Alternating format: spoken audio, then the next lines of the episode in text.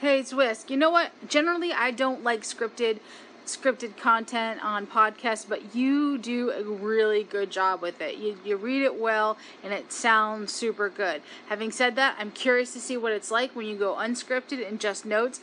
I think you're going to do good both ways. I think it's just your personality and your nature that you will do good either way that you like it. So I'm curious. I'm curious. I'm curious to see how it turns out turns out for you and what you think of both ways doing it. So hopefully you let us know that. Happy new season, happy gaming, whisk out.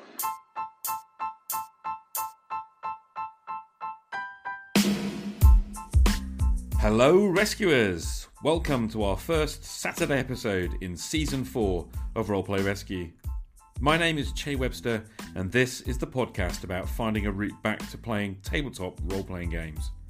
The amazing Ivy the Happy Whisk there at the top of the show. Thank you, Ivy, for the call in. Always, always appreciated. I guess we're about to find out how going off script really feels.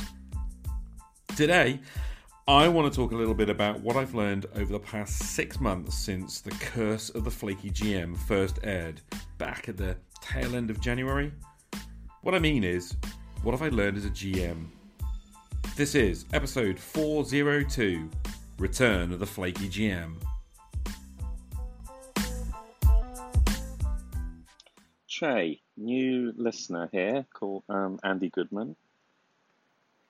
I was listening to an episode, can't remember which one, where you um, talk about having open ended, player driven narrative versus that controlled by the GM. And I tend to favor the latter.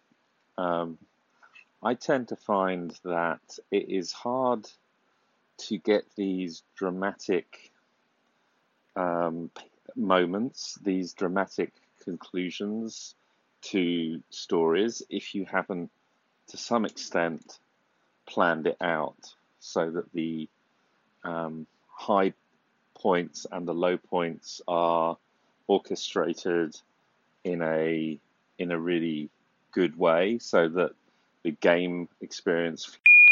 Oop, I guess Andy got cut off there. The one minute limit is always a, a tricky thing. First of all, thanks for calling in, Andy. Really great to hear from you, and also nice to connect to you on Facebook. At least I think that's you.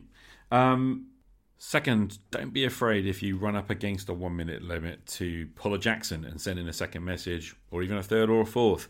I can edit them all together with no problem whatsoever. Uh, That's a fine tradition here on Anchor, and, and we really love it.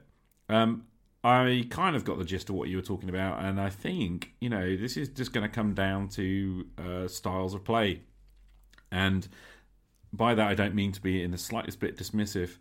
Personally, I don't care about the highs and lows of a story in the sense of trying to create a narrative which has those story beats, I guess, that so many gamers want to experience. I just don't care about that. I guess I'm more of a gamer uh, than I am a storyteller. The story for me emerges from the play and it has its natural highs and lows. And I'm not seeking to create any specific experience other than, you know, we're enjoying ourselves, having a good time, and doing the stuff that we're doing that's a completely different stylistic approach to you, Andy, and I completely respect that. I think personally, I've done that in the past. I've tried to do that in the past, and I generally fail. And I've got to say, I just find the whole thing a heck of a lot easier and a heck of a lot less stressful when I stop trying to create something specific at the table. I'd actually far rather play the game with my mates and kind of see what emerges. And we call that emergent play in my circles. And I really recommend it. But that being said, as I've said twice already in this reply, I completely respect if you want to play a completely different way. I'm just glad that you're listening to the show. And I really do hope that even though we have a completely different stylistic approach, I really hope that you'll find something useful. Thanks for calling in. I really appreciate it, Andy. Game on. So, who is this flaky GM?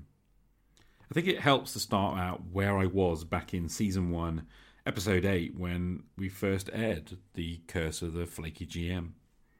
Back then, I was, well, a number of things really. Drained and very much exhausted on a game night. Felt awful a lot of the time. And often felt that it was easier to have, you know, another quiet night in with Deb, my wife, and watch TV than it was to run a game. I felt unprepared I often felt like an imposter, actually, much more than just being unprepared, but actually not even worthy of this title, you know, Game Master. And finally, I had the curse of the butterfly.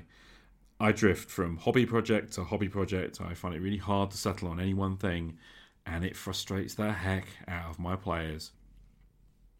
Honestly, when I really reflect on it, the problem is that I am afraid. I'm afraid of screwing it up. I'm afraid of the game not being fun. I'm afraid of losing the respect of my friends.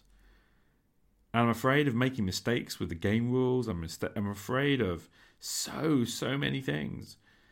The list is probably endless, or at least it feels that way. I'm afraid. So, in the last six months, what's changed? Has anything changed? Honestly, I don't think a lot has changed. If there's one thing that Roleplay Rescue has done for me, especially through doing the Game Master's Journal, it's exposed how my fear and how my flakiness really manifest in real time. You've all been able to hear it. Session after session after session, me flip flopping around and completely conflicted about what I'm going to run, how I'm going to run it, what I'm going to do. I think back to the solution I had in the Curse of the Flaky GM back six months ago. That game never got off the ground. Neither the one after it, or the one after that. I think we're possibly four, maybe even five games on from where I was. It's even worse if you count in the one shots.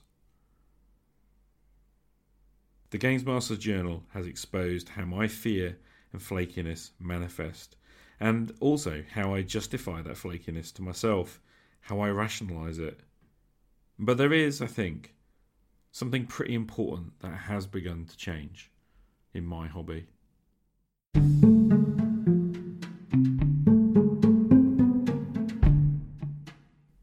The first question, of course, is why should you, the listener, care about my struggles? Honestly, if I'm going to allow my inner voice to scream, I really don't know why. But actually, when I think about it more logically, there are some reasons that I'm doing this, and I hope there's some reasons why you're listening.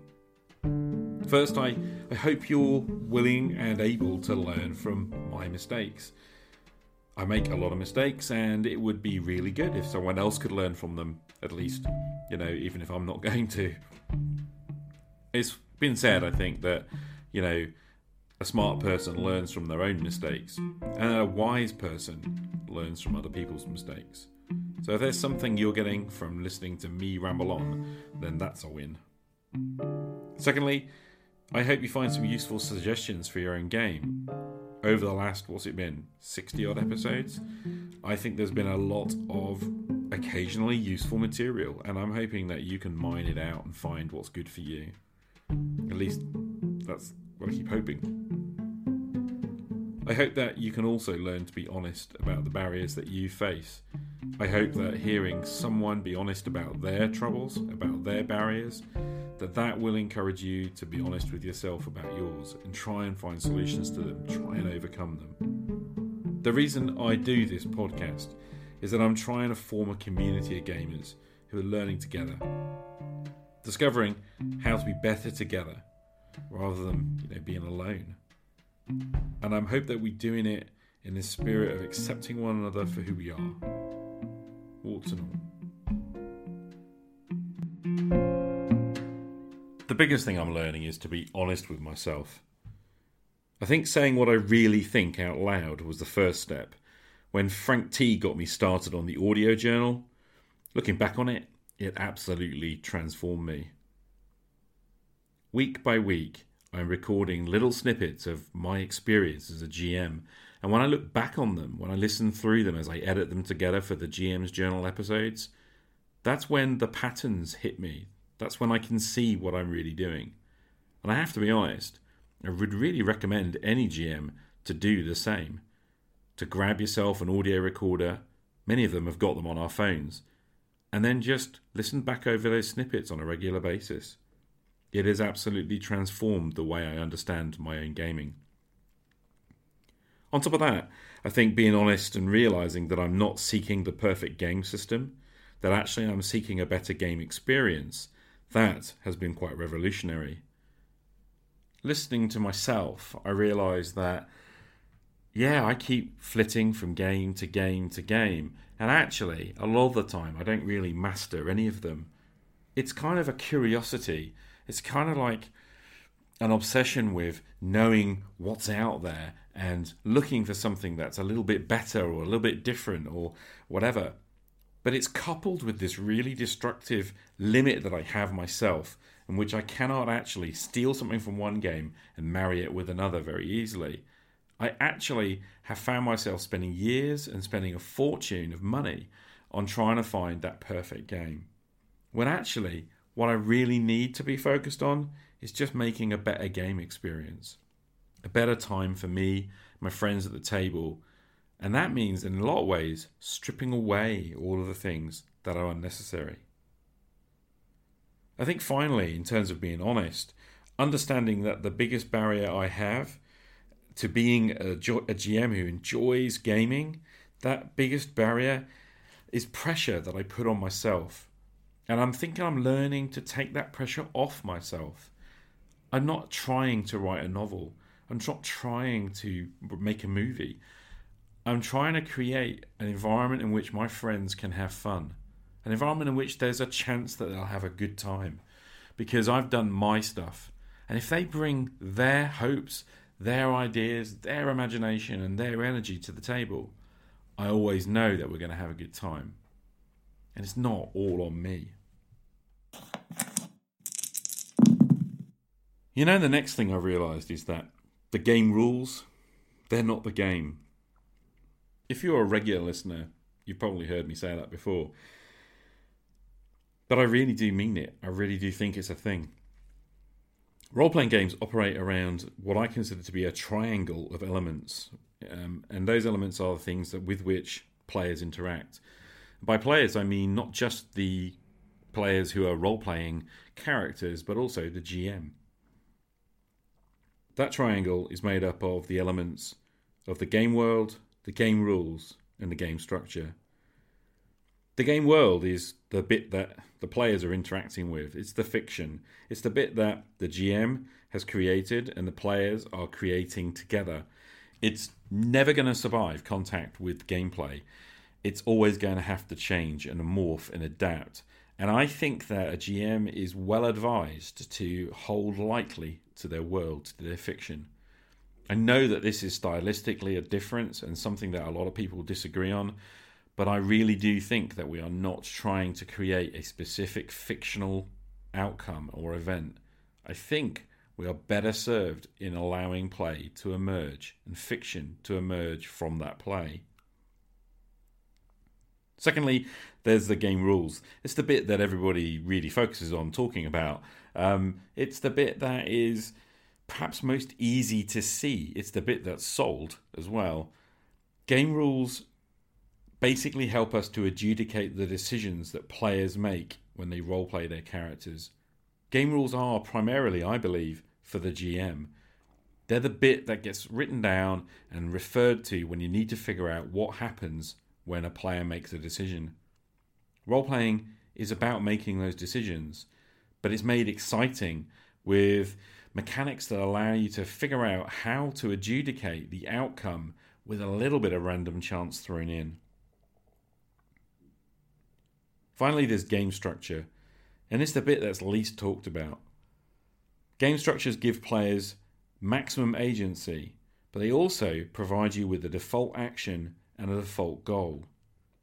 What I mean is, if all else fails, the players know what to do. And secondly, they know what they're trying to achieve. I think the structure is usually not thought about in a conscious way by either GMs or players, And I think this is a massive mistake. The time I've spent in the last whew, 60 episodes of Roleplay Rescue has taught me one major, major thing that I had never considered before, and that's that game structures complete the triangle. The third thing I've realised is that game master preparation that doesn't need to be a burden. You can make life easier in the long term if you build a sandbox up front. Regular listeners know that I'm a big fan of sandbox play, and I have to be honest, I've never really been able to do it much justice. Since starting to explore, write, and record roleplay rescue episodes explaining this to other people, I've made huge steps forward in understanding how to do it and how to do it well. I've realised that you can maximise your limited prep time by basically stealing tools from all over the hobby community. Random tables, other people's maps, other people's magic items, all sorts of ideas that can be mined from all of those countless books that you've got, and all those blogs and other anchor podcasts and podcasts generally that you're listening to. Mine it all. Make life easy for yourself by collecting together the stuff that works. Finally, you can allow yourself to improvise, you know, within the natural boundaries of a game structure. You've got a nice, safe place to go and improvise. Let's take a dungeon crawl, for example. If you have a dungeon map, that's a nice bounded territory within which to play. And your players can come to the table confident that you know what you're going to be doing. And you come to the table knowing that there's a space for them to explore. You might decide up front what some of the monsters will be, what some of the treasures will be. But if you allow yourself to bring some of those tools I mentioned about a second ago, some of those random tables to the table with you, you can allow yourself a little bit of freeform space. What I'm finding is I improvise quite well as long as I feel confident. And so my prep just needs to get me to the table feeling basically confident. Having a map, a rough idea of what's in the dungeon, and a few treasures already sort of sketched out, that's usually enough for me. And on the day or on the night of gaming, the rest flows. It's only taken me 22 episodes in which I've been researching and recording my thoughts on game theory and my thoughts on how to roleplay better for me to get where I am today. You know, it's only taken six months of roleplay rescue to get me there. But the biggest reason I'm feeling more positive today is because of doing that, because of this podcast. It's the support and the response of listeners that's been really, truly amazing. That's what's allowed me to grow. The confidence I get from the cast has leaked into my moments at the gaming table, has made me feel more like a true game master, less like an imposter. All in all, as hard as it's been to mumble out these thoughts week by week, month by month, it has made a big difference. And so, guess what? What I'm saying is don't be afraid as a GM to come with your best game, to come using all of the elements of the triangle, and finally, to come being honest with yourself.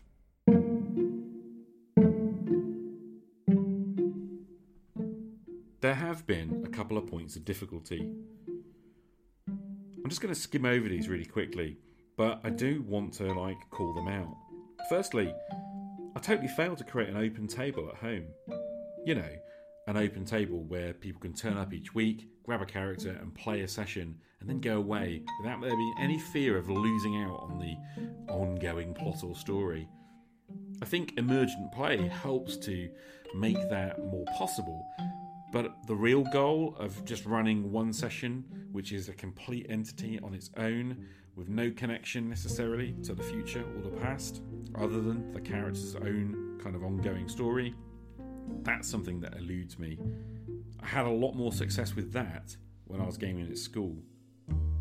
Perhaps limited time and constantly changing faces at school, perhaps that forced me to provide a more contained offering. And I had the most success with dungeon crawling and most specifically, I found it easiest when I used a pre written Mega Dungeon. I have dipped my toe into running a mystery adventure, it's been a lot of fun to do that, but it was a lot of upfront prep. I've actually been largely unsuccessful in maintaining a hex crawl in of time, although rather than it being the fault of the game structure, I think it, if I'm honest, that's more the fault of the group. We have, as a group, failed to pull their game together for any length of time. Honestly, I think it's important to learn to walk before you try to run. So here are some tips. Try running the simplest and most successful game. That's the dungeon crawl. It is the best starting point. Secondly, go for a hex crawl as a natural extension of that dungeon crawl game, but recognize that it is a different type of game, a different game structure. Thirdly, go for running a mystery. That's arguably a richer challenge for everyone, both players and GM, but recognise it's more work up front. Overall, I recommend learning each game structure in turn, and I recommend that you be patient with yourself. Going forward, I think I need to double back and recommit to the vision that I have for my gaming experience. I want to run an open table drop in experience for my players. I want them to be able to come along week by week and not have to worry too much about whether they've got to catch up on the goings on last time or whether what they do today will have any value in the future. I want to run a game in which they can literally come to the table fresh, grab a character, and get gaming. I also want to focus the campaign I run around the core game structures. I want to run a series of games that use those time tested approaches to role playing. I'm talking about a dungeon crawl, going to specific locations and exploring a limited space and map. I'm talking about hex crawls, which really are explorations of larger wilderness areas. And finally, I want to explore doing mysteries, following the clues, finding out who done it, and bringing together the evidence. The next thing I really want to do is provide myself with a large enough prepared sandbox that I can enjoy being the GM.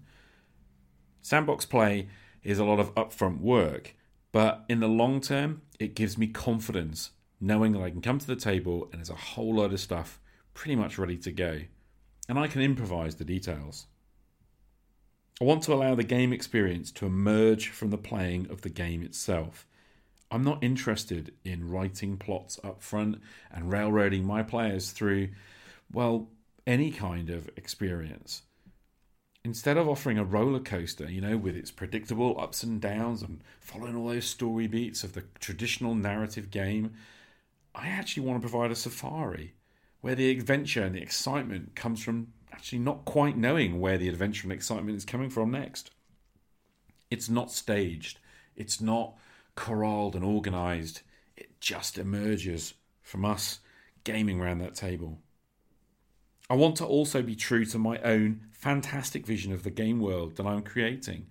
I don't want to be limited by other people's expectations of genre or what is or is not acceptable, or even what this game I'm playing limits me to using.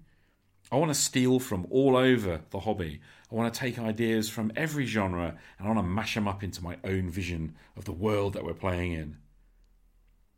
Finally, I want to run the game system I honestly both enjoy and that I honestly want to master. I keep calling myself a game master, and yet I've not mastered a single game in 30 odd years of playing. I mean, that's not to say I'm not experienced. It's not to say I'm not pretty good in understanding lots and lots of game rules. But have I ever truly mastered one game? Nah. I'm still very much the flaky GM.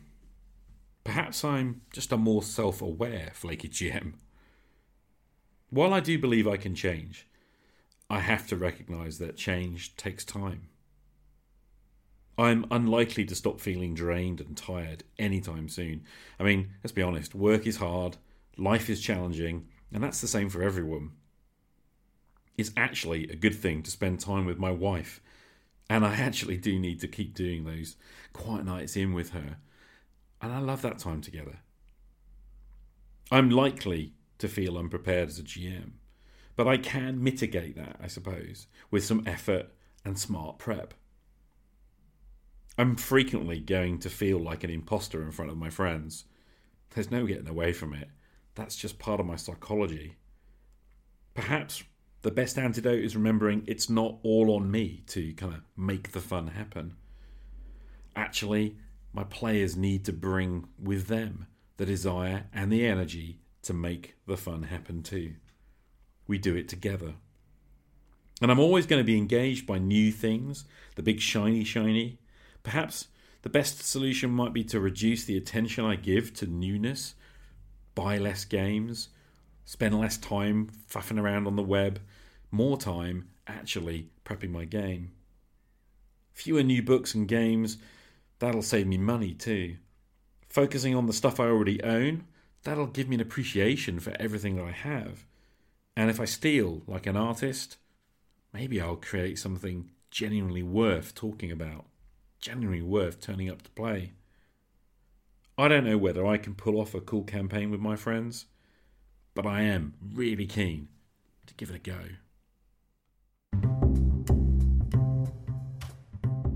So, folks, that's about it for this episode. I want to say a big thank you to the people who've called into the show. Today we heard from Ivy the Happy Whisk and from new listener Andy Goodman. Thank you both very, very much. I feel that messages are the best thing about Anchor podcasting, and I really do value every call in. Getting the notification is a big positive in my day, and I really do listen to all of them, usually within minutes of seeing the notification. It probably sounds really sad, but I get a big kick out of the people taking the time to send a message. Please do share your thoughts by calling in. You can send one via the Anchor app or by hitting the link in the show notes. Roleplay Rescue is brought to you through the generous support of our Patreon patrons. I'd like to thank all of the current supporters. You are also very important to me as a source of encouragement and positivity. A big welcome to the newest members of the Patreon community Andrew Sutton and Reese Laundry. Many, many thanks, one and all. Finally, thanks for listening. It's really gratifying to see that you guys are still downloading the episodes and lending me your ears. Thank you. I hope you'll join me again next time. Game on.